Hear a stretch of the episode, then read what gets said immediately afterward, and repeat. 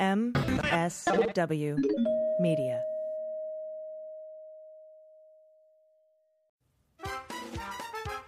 And now, here's the universe letting us know it really doesn't want us to have a promo from Pitbull. I was wondering if you could do me one quick favor say, hey, this is Pitbull, and you're listening to What We're Drinking with Dan Dunn. Said that Chico Pitbull, Mr. 305, but it's Oh, it's official. What are we drinking? by the way, you dropped Dan out. Dunn? You dropped out for a second there. I'm saying if your your phone went out. Let's try one more time. It's that little Chico Pitbull, Mr. 305, but it said Mr. Worldwide. Play with it, darling. Yeah. I think the universe does not want you to promote my show. Every time you do it, it keeps dropping out. But don't don't worry about it, man. One more time, Chico. We'll do one more time. one more time, Chico. Uh, one, Yeah. one- one more I'll time. try one more time, right? Here we go. I'm gonna try one more time. All right. It's that little Chico Pitbull, Mr. 305, but it said Mr. Worldwide, and it's official. You are listening to What Are We Drinking with Dan Dunn. You game, play with it. Yeah. That's good, man.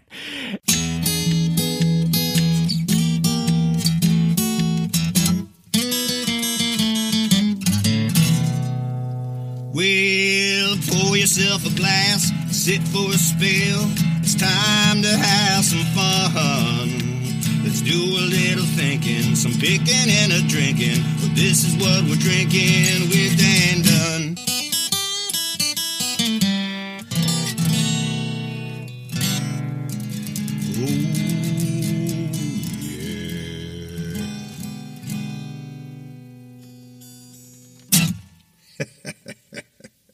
Oh, yeah. Welcome to the show. I'm Dan Dunn. Joining me in just a few minutes, the yum yum foodie himself, Eddie Zamora, will be on the program. Eddie and I are going to be drinking wine, got a great white and a great red. The red is a Chianti Classico from Castello di Verrazzano. The white, he's going to be drinking a Riesling. I'm going to be drinking a Pinot Blanc from a producer called Trimbach from Alsace region of France. Although being from Philly, I pronounce it Trimbach Alsace. I will be pronouncing it or mispronouncing it that way throughout the rest of the show. Again, I'm from Philly, and proper pronunciation is not our forte, or as we say in Philly, fort. So, yeah, that's going to be happening. I want to invite you to follow this show on Instagram, WWD underscore podcast. You can also follow me on Instagram at the imbiber, as well as on Twitter, same handle. I'll be posting some video from today's show there, and it's going to be perhaps some of the best video you've ever seen. But you can't see it unless you go there. So consider yourself warned. My, speaking of Philly, my brother John is a Philadelphia firefighter. My stepfather, John, was also a Philadelphia firefighter. Unfortunately, John passed away in the line of duty in August of 2004, fighting a fire. So I have the utmost respect for the men and women who put their lives on the line doing that job for us. Okay? I got an Instagram message recently from a guy at Fire Department Coffee. He asked me if they could send me some, and I was all over it. I just want you to know this is not a sponsorship.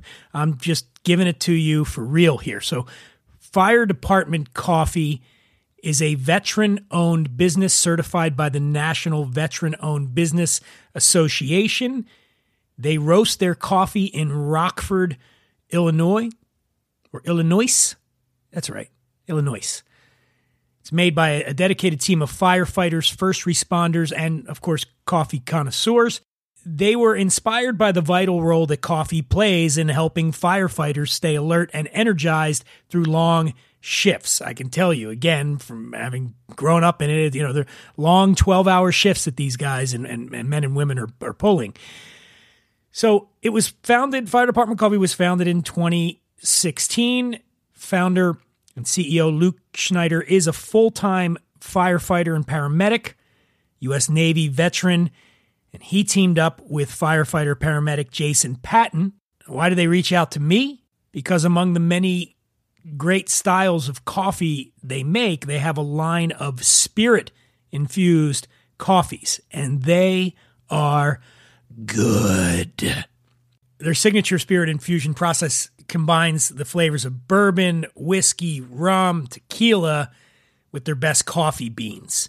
You don't have to worry about your boss catching you drinking on the job, okay? Spirit infused coffee is non alcoholic. The alcohol is cooked out during the process, but leaves the subtle and sweet flavors of these real spirits. And I got to tell you, I've been drinking the vanilla bean bourbon infused coffee and I am really loving it. Every day I get up and I make my coffee and I and I take it out with me while I walk my dog and I have been so happy the past week drinking this vanilla bean bourbon infused coffee and part of it too is I feel good about drinking it because look, when we're in trouble or danger, firefighters and, and first responders, they race to our side without a second wasted, without a second thought. So, Fire Department Coffee Foundation is a 501c charitable organization that supports groups that help firefighters and first responders who are injured on the job, be it mentally or physically, or they're facing other serious health challenges. So, each month, their First Responder and Firefighter Support Foundation directs 10% of net proceeds from Fire Department coffee, as well as other charitable gifts, to support these worthy organizations or individual heroes who are in need. And again, having lived through, having lost my stepdad and, and seen the level of support that came in and how much that meant to my family in the darkest time that we went through to ha- to know that that kind of support is out there was immeasurable value to us. Uh, forget about the the actual support financial and otherwise that they gave us just mentally what it did to know that these people had our back. And and so if you enjoy coffee and you enjoy the fact that there are people out there that are willing to risk their lives to save your life, go to fire depart f i r e d e p t coffee.com fire fire dept coffee.com and check it out. You know buy some coffee and and i guarantee you're going to dig it. I guarantee it. The other night i was home flipping through the channels, and one of my all time favorite comedies I stumbled across Old School. Anybody who's seen the movie knows there are so many hilarious scenes in that movie. Most famously, probably, at least in my opinion, is the scene in which Frank the Tank, which is played by Will Ferrell, does a beer bong at a fraternity party. Do it up again! So good! Once it hits your lips, it's so good! Okay, so this got me thinking about other memorable under the influence scenes from movies. And then I got my crack research team looking into it, and they came up with a few that I want to share with you right now. Let's start with a classic Casablanca. This is the story of Rick Blaine, runs a nightclub in Morocco. He's played by Humphrey Bogart. And in the scene that I'm about to play, Rick is getting drunk at the nightclub talking to Sam, the piano player, he of Play It Again Sam fame. Rick's life had gotten turned upside down when his ex Ilsa, Ingrid Bergman, walked into the club with her husband Laszlo, a Czech resistance leader wanted by the Nazis. Rick's a mess, and this is what happened in one of the most famous scenes in film history. Of all the gin joints in all the towns in all the world, she walks into mine. Next up, we got Bridesmaids, directed by Paul Feig, former guest on this program. Paul, great dude. Artenstall, Artenstall, Alton, I'm, I can't pronounce anything. He's got a gin, Paul Feig, and uh, he was on the show. This has got to be my favorite scene from that movie. It's an it's an iconic scene. Kristen Wiig's character Annie gets a little loopy on an airplane. Big whoop. Okay, let's um let's go take a nap. What do you say? Miss, you cannot be up here. Hello, Grandpa. I'm sorry. I just want to be here with my friends because I'm with this group. Um, the sign just went off. Can't she stay up here for like a minute? Uh, and just talk? absolutely not. Coach passengers are not allowed up here in first class. It's policy. I'm sorry. Oh, this is a very, this is a very strict plane that I'm on. Welcome to Germany. On Auf Wiedersehen, asshole. All right. Uh, why don't you go um? I'm gonna lay go take a down. nap. I'm Yeah, tired. I'm there gonna you a go. nap. I think it's a good idea. Catch you on the flip side, motherfuckers. I'm sorry. She's. I'm leaving. Thank you. This should be open because it's civil rights. This is the 90s. Right. It's not. You're, you're in the wrong decade. Speaking of women who've been overserved, one of my favorite scenes from a really, really funny movie, The 40 Year Old Virgin, happens just after said virgin Andy, that's Steve Carell, meets Nikki, Leslie Mann, while she's out celebrating a bachelorette party. Nikki is wasted. And Andy makes the mistake of getting in the car with Nikki, which I'm going to say right now, we never, never, you should never do that unless you're making a comedy, in which case you get gold like this. Look at me now. Is your women now? And Dan's like, you are such a B-I-T-C-H bitch. And then like, you're the bitch, bitch. You know? Uh-huh, yeah. What, who's your name again? Andy. Andy. Let me tell you something, Andy. Don't ever be named Dan. Dan rhymes with man and men jerk off. And he was a jerk off. Do you know what I mean? Yo, look out! Wow. Um, I like you. Now, Lost in Translation is a 2003 film written and directed by Sofia Coppola. It stars Scarlett Johansson Bill Murray as Bob Harris. He's a fading American movie star who's having a midlife crisis when he travels to Tokyo to promote Suntory whiskey and encounters a, a difficult director who makes himself understood despite the language barrier. For relaxing times, make it Suntory time. カットカットカットカットカット本当に分かってんなんだとぼけちゃってこれはサントリーの響きだよ高いんだからサントリーの中で一番もうもっと高級な気持ちでねもう日常的なお酒じゃないんだよ Could you do it slower? 最高な気持ちで More intensity. And finally, I saved the best for last. My favorite comedy of all time is Team America World Police from the South Park guys. And towards the end of the movie, our hero Gary finds himself in a bar lamenting his lot in life. And here it is. I'm completely lost. I've hit rock bottom. Easy, easy. Whoa, you gotta calm down there, Chuck. I hurt people. I'm a dick. Well, being a dick ain't so bad. See, there's three kinds of people dicks, pussies, and assholes. Pussies think everyone can get along, and dicks just want to fuck all the time without thinking it through. But then you got your assholes, Chuck. And all the assholes want us to shit all over everything. So pussies may get mad at dicks once in a while because pussies get fucked by dicks. But dicks also fuck assholes, Chuck. And if they didn't fuck the assholes, you know what you'd get? You'd get your dick and your pussy all covered in shit. All right, that does it. Get out of here, you drunk lowlife. As the host of a show called What We're Drinking, people often ask me, hey, what are you drinking? When it comes to American made whiskey, my go to is Rabbit Hole. Their unique recipes were created by their founder, a guy named Cave. He and his team at Rabbit Hole spare no expense in making their bourbon and rye. They have their own cooking methods and use top of the line grains. They never chill filter and they use barrels that are toasted, charred, and wood fired, which almost nobody does. What you end up with is a line of bourbon and rye with these really rich, deep flavors that are unlike anything you've ever tasted. What are you having? It's a question as old as the bartending profession itself. And if you ask me, the answer is Rabbit Hole. Joining me now, he's a judge on Dinner Takes All on BYU TV, which I watch all the time, given my religious background. No, I'm kidding.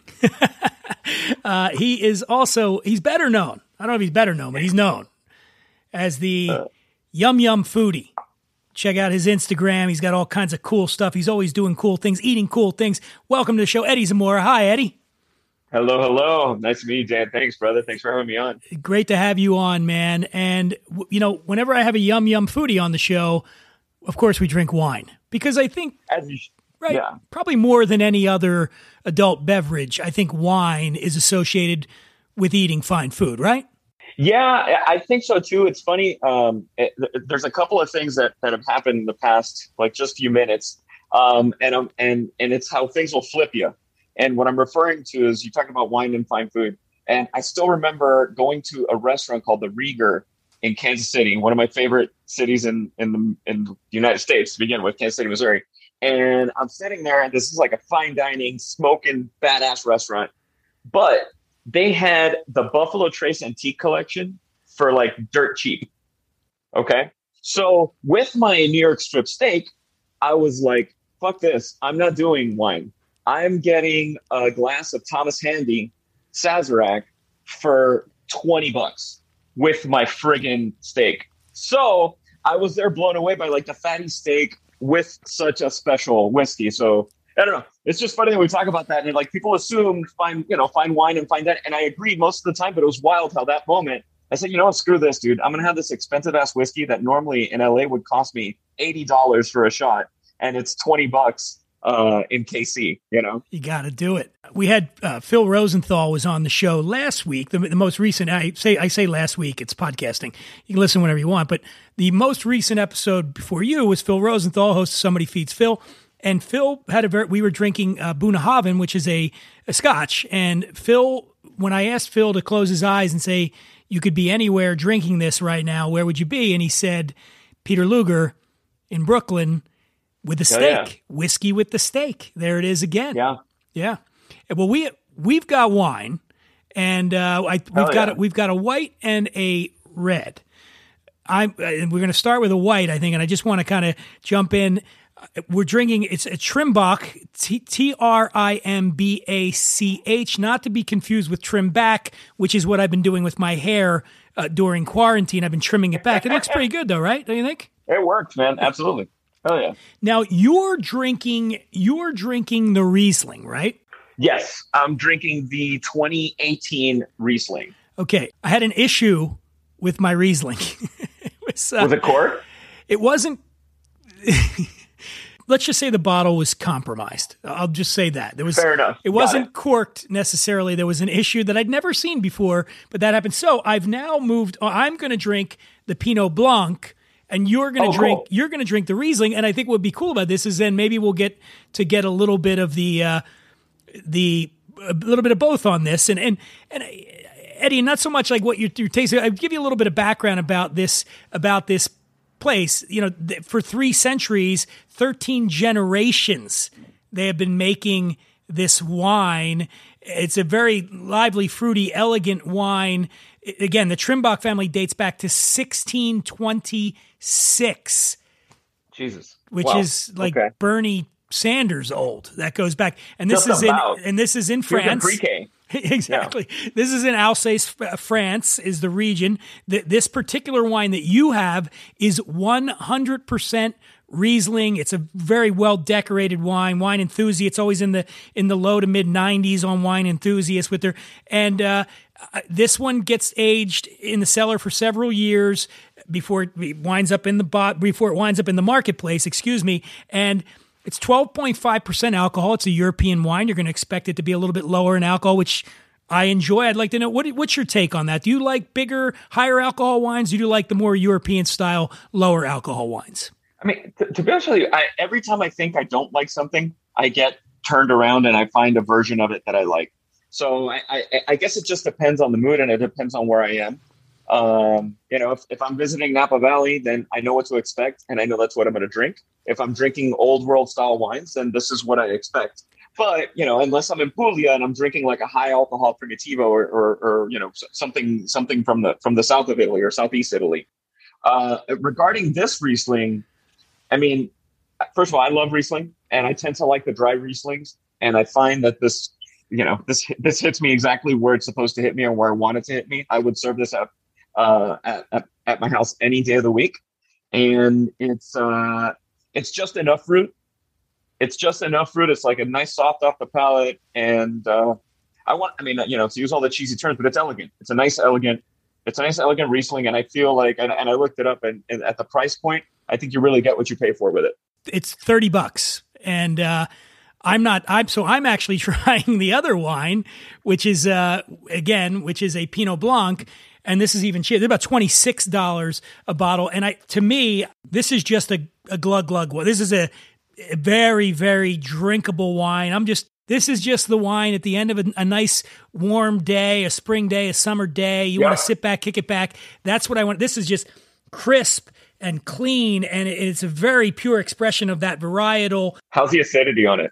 Not you know you know what it's it's right there. Really nice Perfect, balance yeah. on it. It's it's it's a, you know traditional dry style I'll say uh, white wine, and if you like that style Mhm. of wine for twenty six dollars, you can't beat it. But the Riesling, I think, is the wine that they're better known for. Do, are you getting? I mean, is it that kind of you know? With me, when I think about a, a very dry Riesling, I think about pineapple, tropical meets with some peach. And are you getting any of that stuff in there? Yeah, I get, I get, I get peach, and it's funny. I get like a maybe it's just because I'm Cuban. I I find guava so much flavor wherever I can find it, and I get that just that little hint, uh, that little essence of, of guava, which is something that I love. Like I would be. My, my only problem with this is I would end up going through too many bottles of this in an evening, and and like if I when I have you know when I could have friends over, um, I would be grilling, uh, you know, grilling fish or grilling chicken and rocking some of this while I'm grilling. Yeah. And then, you know, then maybe I'll have more, maybe I'll. But um I imagine your life when I think about what you do, and I especially when I'm on your Instagram, again, the Yum Yum Foodie, you cook, you do a lot of cooking on your own, you do a lot of demonstrations, Yep. show a lot of videos. I, I just imagine you at home. You got you got the great kitchen going, you got the bottle of wine going. It's a very idyllic sort of when I think about that, you know, and it, and it's something that you see in, a, pop culture all the time on tele. Hey, let's cook and let's, but it there really is something to it, isn't there? Like just preparing a meal while you've got a bottle of wine open, maybe some music playing. I mean, it just Mhm. grounds you, right? there there is a it's an experience. So uh, maybe right now I'm not able to travel as much as I normally would. Um, but I feel that with with something like wine, it transports you. It, it's that little slice of that particular place in the earth for that particular year, for that particular time that they grew it, for that particular. So it's that, that little slice that that can't be necessarily replicated from everybody from year to year. And and wine always. So I'm drinking now. Uh, well, so let's say I'm, I'm drinking the Riesling, and then I'm looking at our at our other wine At the red, which we're going to get to. the yeah. red, and uh, I, I each wine to me has an essence of a story behind it, and my own memories besides the wonderful histories that some of them might have. But my own memories, I guess, are what I are, are what I attach so much to these wines, and I think of my my first uh, my first time I had like a, a an actually like a nice Riesling was on a cruise ship, and it was actually it was a really nice Riesling too. Do you remember? Do you remember where you were? I remember I was I was on I was actually on a cruise to Havana, Cuba, uh, and that was one of the wines that I had on board the ship before getting to the port of Havana from Miami to Havana. Yeah, that's where I was. I don't remember which uh, Riesling it was. I just remember you know look because I'm a, I'm a wine whore, so I'm gonna go and look it up later, and I'm gonna be like, where is it? But and I saved it somewhere on my phone, um, but I can't remember off the top of my head which one it was. so we know this is the 2018 Trimbach Riesling, and and and so everybody knows when we talk about Riesling and, and Alsace region of France, this is the most important uh, wine grape variety there in that region. It- arguably, you know, definitely in quantity and and arguably in quantity or in quality, but it's just I feel like Rieslings from that region of the world are just a little bit richer and maybe more generous than you would get, say, from the from the Rieslings of Germany.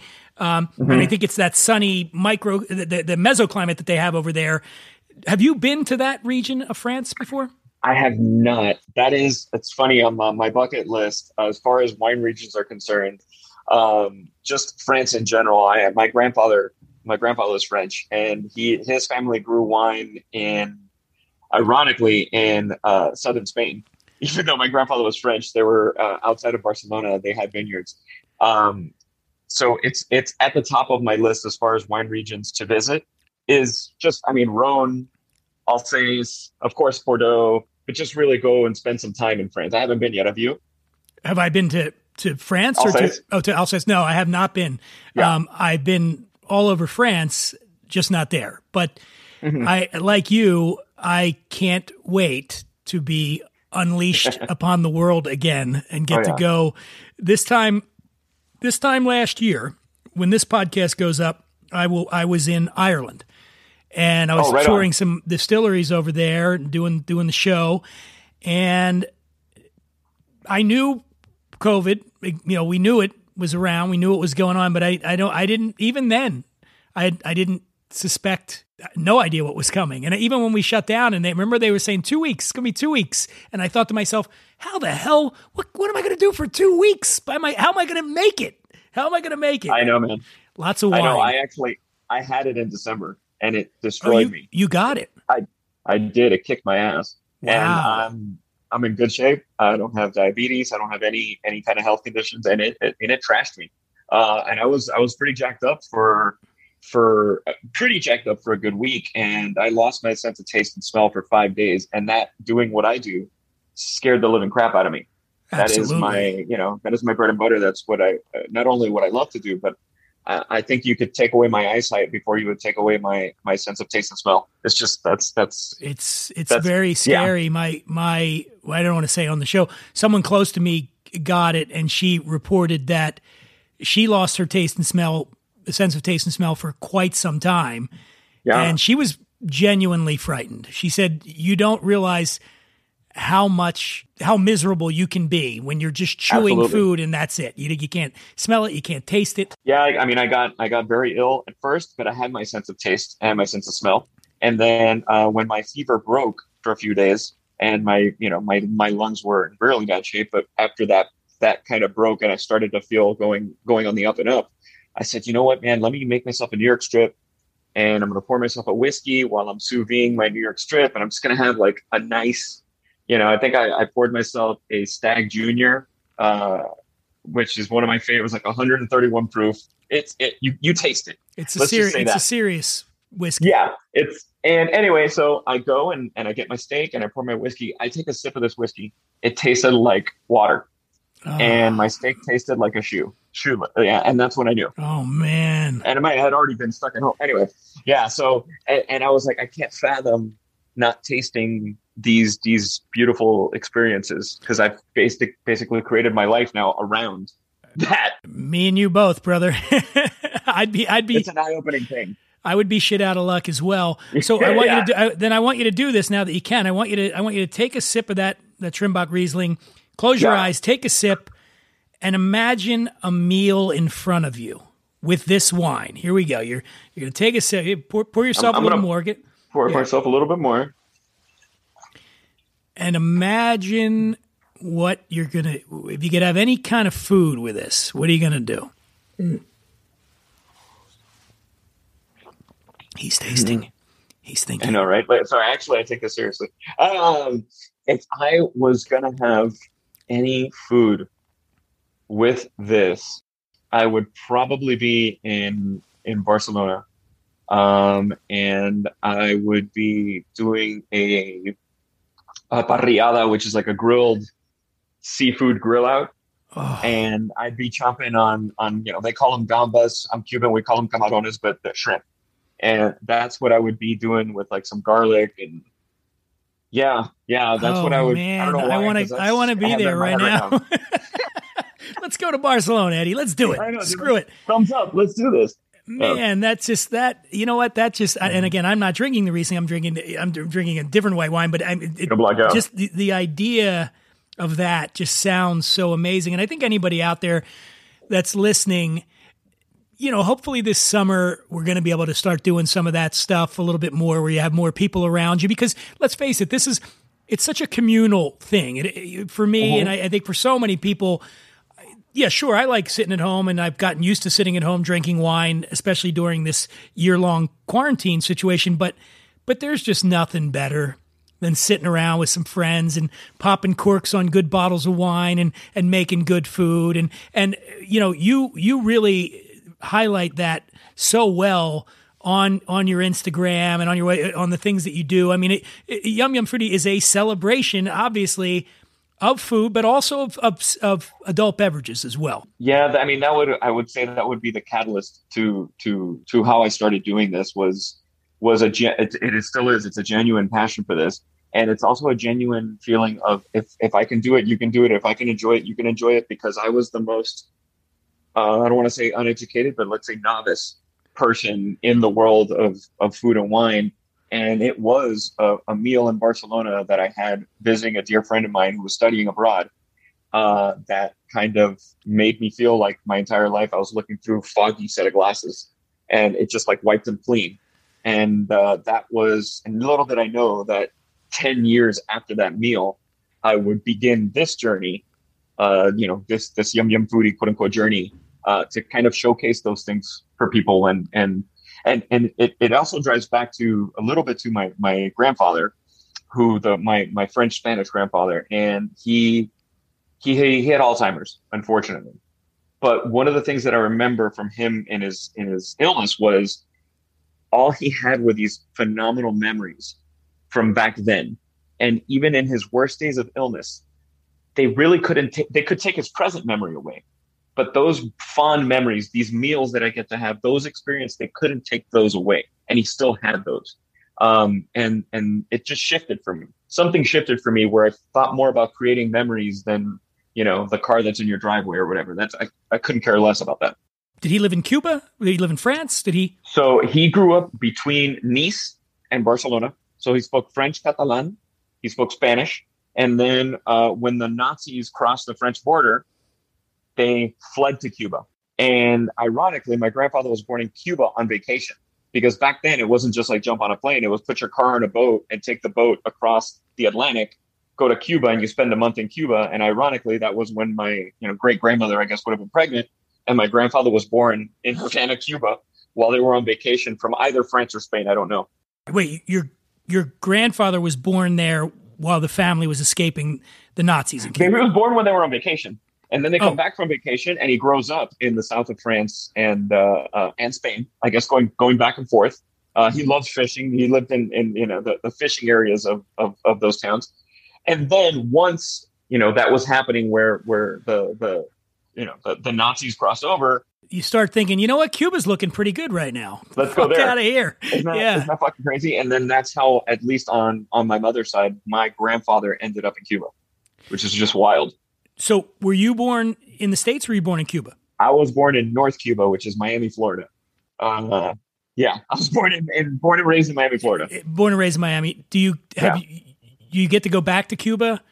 I've been twice. Uh, I've been twice to Cuba, both times on uh, with one of one of the the brands that I work with who who traveled to Cuba, uh, and I was blessed enough to go on the inaugural trip on their inaugural trip to to Havana. This brand, and uh, it was I mean it was a, a really eye opening experience for for me to see kind of your origin story. And how is the what's the food culture like in Cuba? I mean, it's a challenge because there's not a lot of food. Uh, there's food for me as a tourist that can spend euros and dollars and all that kind of thing. But for the locals, um, there's a saying that we Cubans say, and uh, in Spanish it's "hay que resolver," which really just means I got to make do, I got to resolve. In other words, you're always solving problems. Resolver means to resolve, and they're always trying to figure out how they're gonna. Okay, I got steaks from Joe. I'm gonna trade this with Joe for steak because he was able to get some steaks, and and it's that kind of a thing. It's like this crazy barter community system. Now, as a tourist, I was able to experience things that the Cuban people can't. And I had uh, there's a very popular dish, uh, Cuban dish called langosta enchilada. It's uh, it's like a lobster in this in this red sauce, um, like a uh, not spicy but an acidic tomato sauce.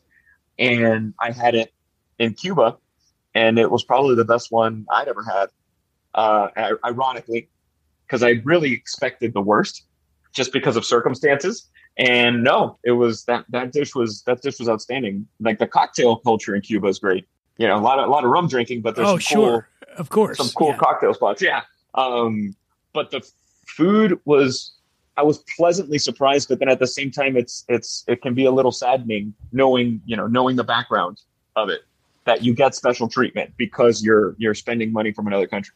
It's pretty incredible just when you're telling your story now. It's got to keep you humble. When you think about your story and the things that you get to do with food and the places you get to go and the things you get to experience, to think that your family had to escape the Nazis, had to go to, and then they go to Cuba, and then they got to fucking escape Cuba to get here, and Yeah. and it's just it's pretty like the struggle is so real for you, and I got to Yeah. imagine it must really give you a lot of perspective on on where you are now, and Yeah, I don't I don't take a second for granted for what I do. um, and I'm so I'm so blessed. I mean, I don't I don't like to say lucky. I think lucky sometimes is a term that's used because I've worked my ass off. I have a, an extremely hard work ethic, so I don't I don't take luck into into account. I mean, there always is some kind of luck and some circumstance, but I think you I think there's opportunities in life all the time. You just have to be mentally there to to realize that they're there. Where some people are so in their head or, or whatever. So I I'm very blessed and very lucky in that sense to uh to to I guess have the wherewithal to be present to it. But yeah, man, I, I don't take a second for granted. When I know I know what my parents went through, you know, both my parents, what what they went through and when they came from Cuba, they didn't come with the intention of staying. Their intention was to go back to Cuba.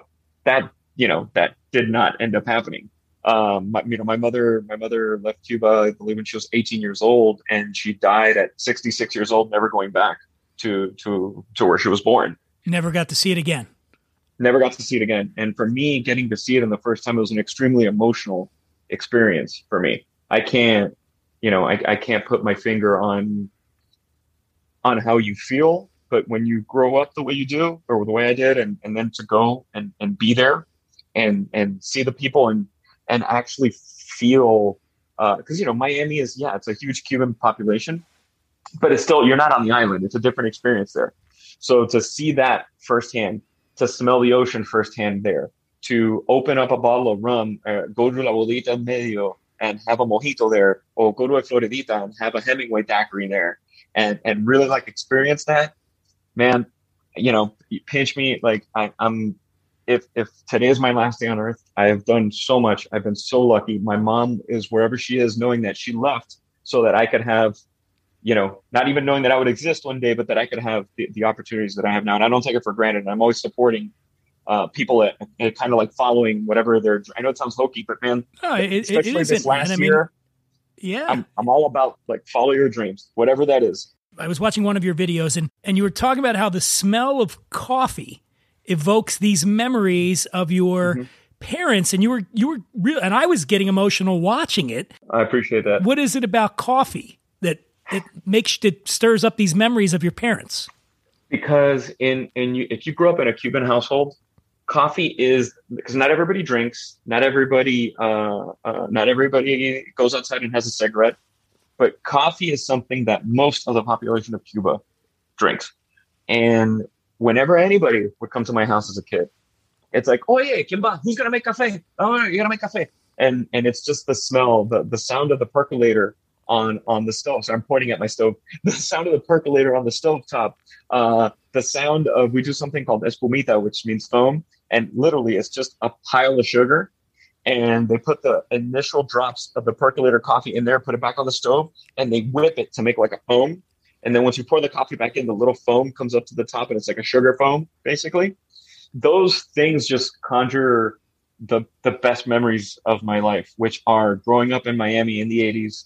You know, fam- family coming over, Celia Cruz music playing in my house, and coffee is one of the things that espresso in particular just makes me think of my hometown.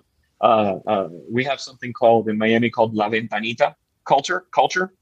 And we call well, we don't call it La Ventanita culture, it's just called La Ventanita. Ventanita is a little window. A ventana is a window, Ventanita is a little window.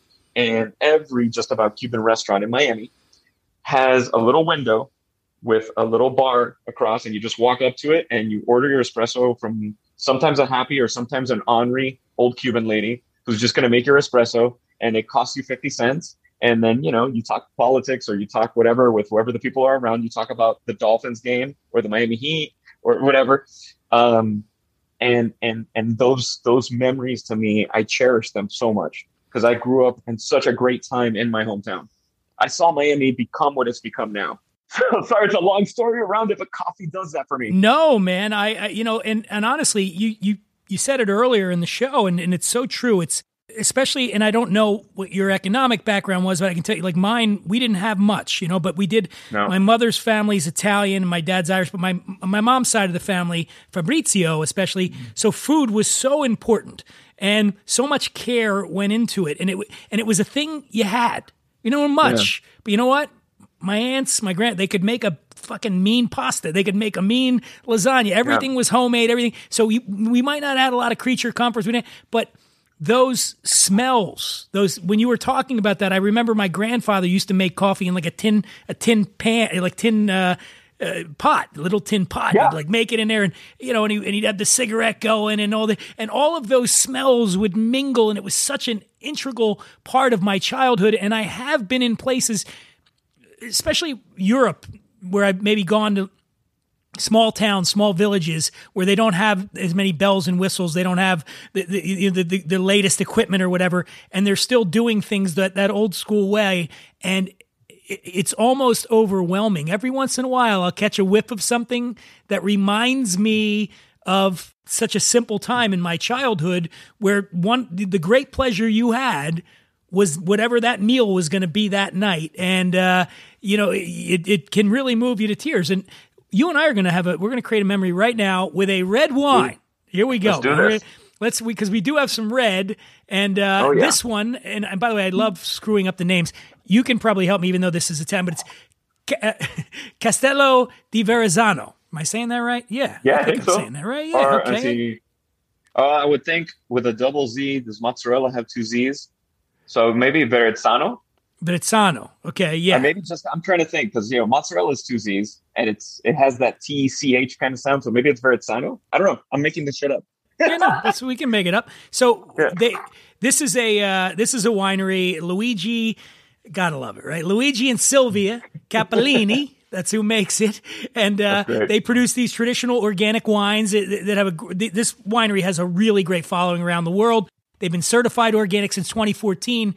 This is in, Right on. uh, Hilltop and Greve, which is in the heart of the Chianti Classico region, which is in Tuscany. They've got a Yep. 220 acre uh, uh, estate, 120 acres of vineyards, gardens. It's just uh, amazing. And this castle that surrounds it has been around since the 10th century. And these vines have been cultivated since 1170, man. Those were before Bernie Sanders. Even before Bernie, there's some soul in this. And the one we're drinking right here is the Castello di Ve- Verrazzano, the Chianti Classico 2017. This is 95% Sangiovese, which is a, the dominant grape mm-hmm. over there. It's aged in French oak for 12 months. It does another four months in the bottle prior to release. And I'm excited to try this one. It's a, this is a $28 bottle of wine. Everything you know that what we're having tonight for all this under 30 bucks you can't beat it right so let's let's take a sip of this and see what we what we get here eddie Mm. oh yeah That's good. Nice, nice firm tannins. No, it's nice, and and it's it's funny because Chianti was one of those grapes, or Sangiovese in general was a grape that uh, it goes to show how your body changes. Because there was a period of time in my life where I didn't drink as much of it. I also couldn't afford the good ones. So you know, it's one of those things where you get one that's like not ready to drink, and you drink it, you're like, eh, not so much. This is killer for under thirty bucks. this is dry i, I think to me it's it's a dry Yeah, wine very soft tannins uh, you know the red fruits there's a, a tiny little bit of mint i'm getting you're getting a little mint on it um it's a really steady it's delivering what you want out of chianti classico if you're a fa- like you said it's it's an interesting thing you say that eh, because not everybody is a fan of chianti classico i friggin' love it right but i do have friends that don't don't like it especially to love it. Yeah. out here in California, especially because I think it is a, it's so different than what Oh yeah. than what you're getting out here. Than the wines Yeah. that you're that, are, that that thrive in California are, are very different than what you're getting in from Chianti. So, but this, if you like it, I mean, now what would you? Let's try that again, where you take a sip of this. And now, what do you uh, think about it? Get that thing going. And now, what what where are you? And what are you eating? Um, Look the focuses. Look at it. Do you take your time? Look at So this takes me. This actually takes me back to a, a a great memory that I have, and I was so jet lagged, but I still remember how great this memory was. And uh, I had just gotten to to Florence, and I was staying at a hotel within a stone's throw of the Duomo, which is a beautiful dome right there in the heart of, of Florence. And my first objective when I got there was like, dude, I need to get on the fucking roof of this hotel and I need to have a glass of wine and I need to see the damn Duomo in front of me. Like I just need to see it right there. I need to see what people walk by every day and they're so used to seeing it that they don't give a shit about it. And I get to be so in awe of experiencing that. So I think I had up there, I remember I had like this nice crostini uh, uh, with a lo- local. It may not have been a, a, mozzarella, but it was definitely that style of a cheese uh, with fresh herbs on top, and that is what I'm remembering right now. So thank you so much for unknowingly bringing this memory back to me. I appreciate Cheers, it. Man. Cheers. And yeah. you're and you bringing that up just brought me back. I've been to Florence numerous times, and and man, the food culture there is so good. I'm so good. You know what's funny for me? I had never had gelato before I went to Florence for the first time. Okay. And I I, ne- I nearly orgasmed. I think having the gelato. That's an image no one wants in their head right now, but.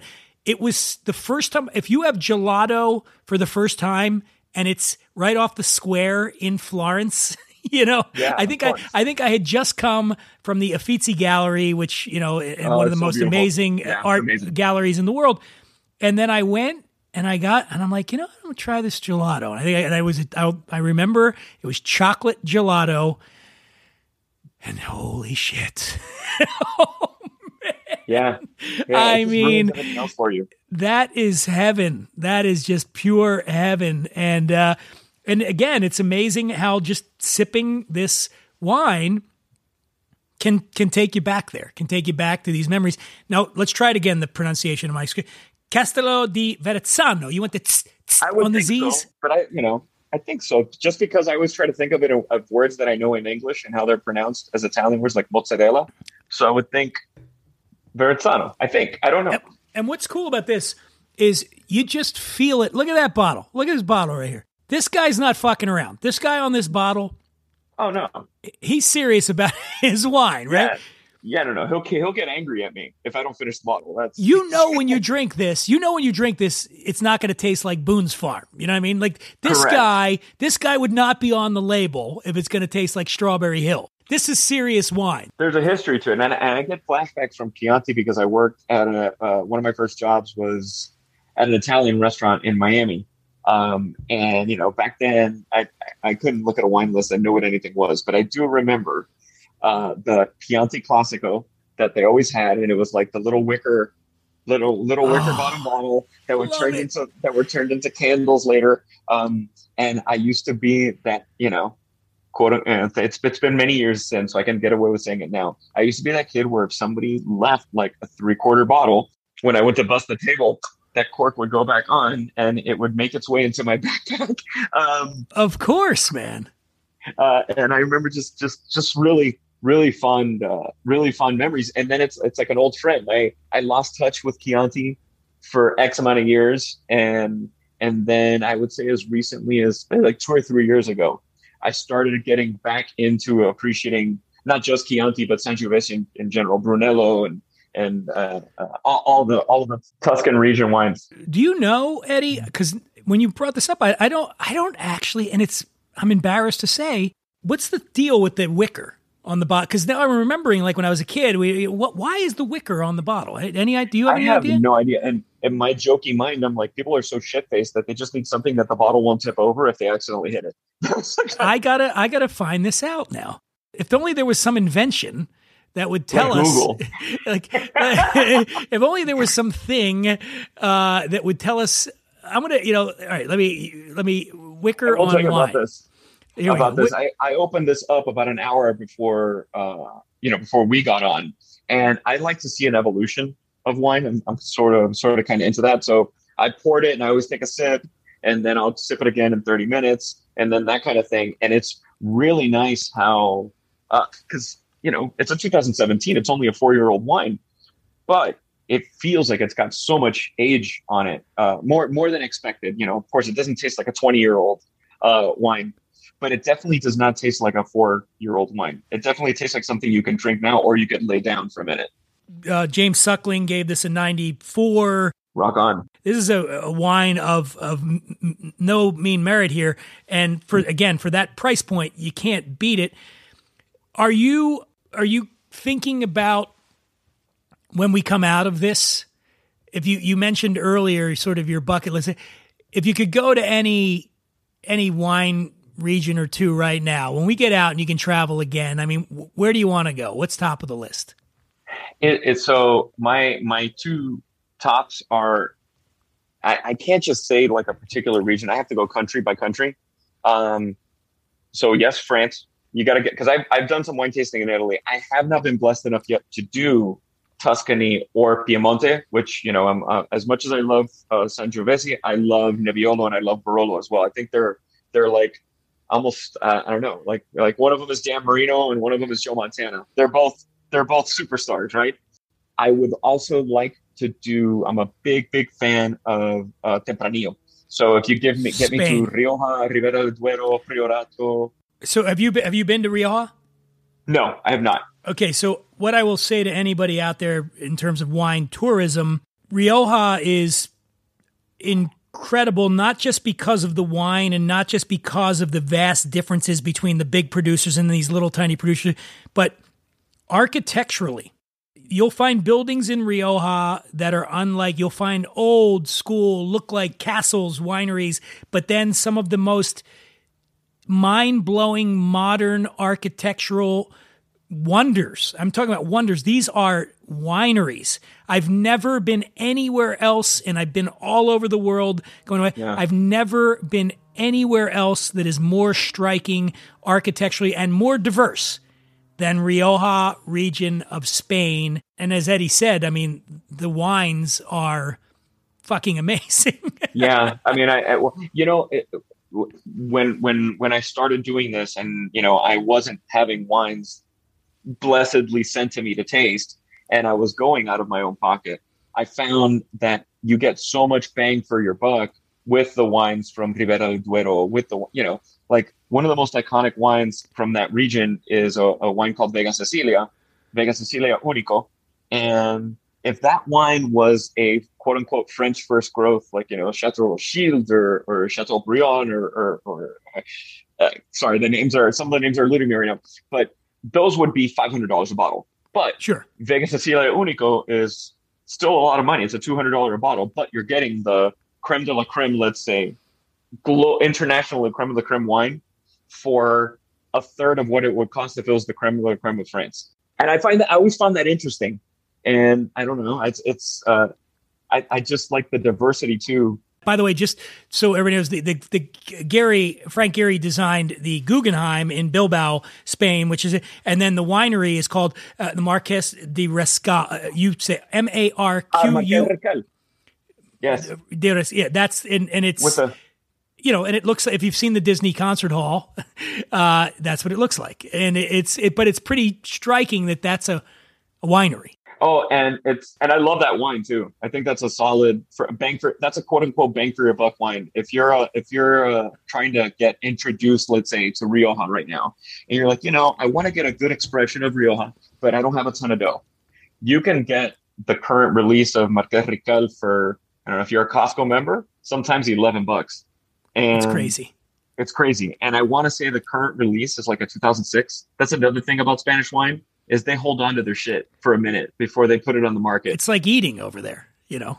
yeah, It, uh, yeah. Buy, go go look for a 2006 Napa wine right now and see how much they're going to charge you. It's, it ain't going to be eleven dollars at Costco, and it's uh, a reserve. You know. Well, here here's the thing, Eddie. You know, we had these great wines here. We had French, we had Italian, but now you've thrown out so many other wine varieties that you like that now it, we have to have you back on. You're gonna we're gonna have to do. I'm not going uh, argue with you. we're gonna have to do Nebbiolo. We're gonna have to do Barolo. We're gonna have to do Tempranillo. I'd be honored because I, I one thing that I that I that I do, or at least I think of, is I've actually never had som training, and that's been on purpose because I like to look at things as a consumer, um, and I like to kind of read it on my own as a consumer, and I like to learn about what the grapes are and all that kind of stuff. So I love to explore those wines with you as just a, a pure consumer who who who likes wine, likes wine a lot. You know what, man? It's it's a deal. Done. We'll we'll do it soon. Eddie Zamora. It's it's been a real pleasure having you on the show. Everybody, Yum Yum Foodie, get him on Instagram. It's a it's a really great. You got to follow there. Anything else you got going, Eddie? You want people to know about right now? Uh, well, I will be launching a, and I will, now that we're on the air, I'm going to ask you this now because I want you to be a guest on my podcast, which should be launching uh, in the next month and change. And we will be talking about booze. and we'll be talking about wine and food. Um, so I have a, a, podcast that I'm working on that I'm really, really excited about. If if you can tell, I like talking about food, wine, and travel. So I'm excited about that. And and then of course, you know, dinner takes all. You heard it here first, Eddie's Zamora. Been a pleasure, man, and we will have you. We'll see you back here soon, and I'll see you on your show. Cheers. And finally, I should leave you with a funny. An American, a Frenchman, and a Russian are stranded on a desert island. They build a shelter and they catch fish for food. One day they catch a magical golden fish who cries, If you spare my life, I'll give you each two wishes. Amazing, says the American. I wish for a million dollars and to be back home. Poof, he's gone. Sacre bleu, shouts the Frenchman. I wish for a million euro and to be back home. Poof, he vanishes. The Russian is amazed. Would you look at that, he says. And just when we were getting along so well, Tell you what, just give me three cases vodka and bring my friends back.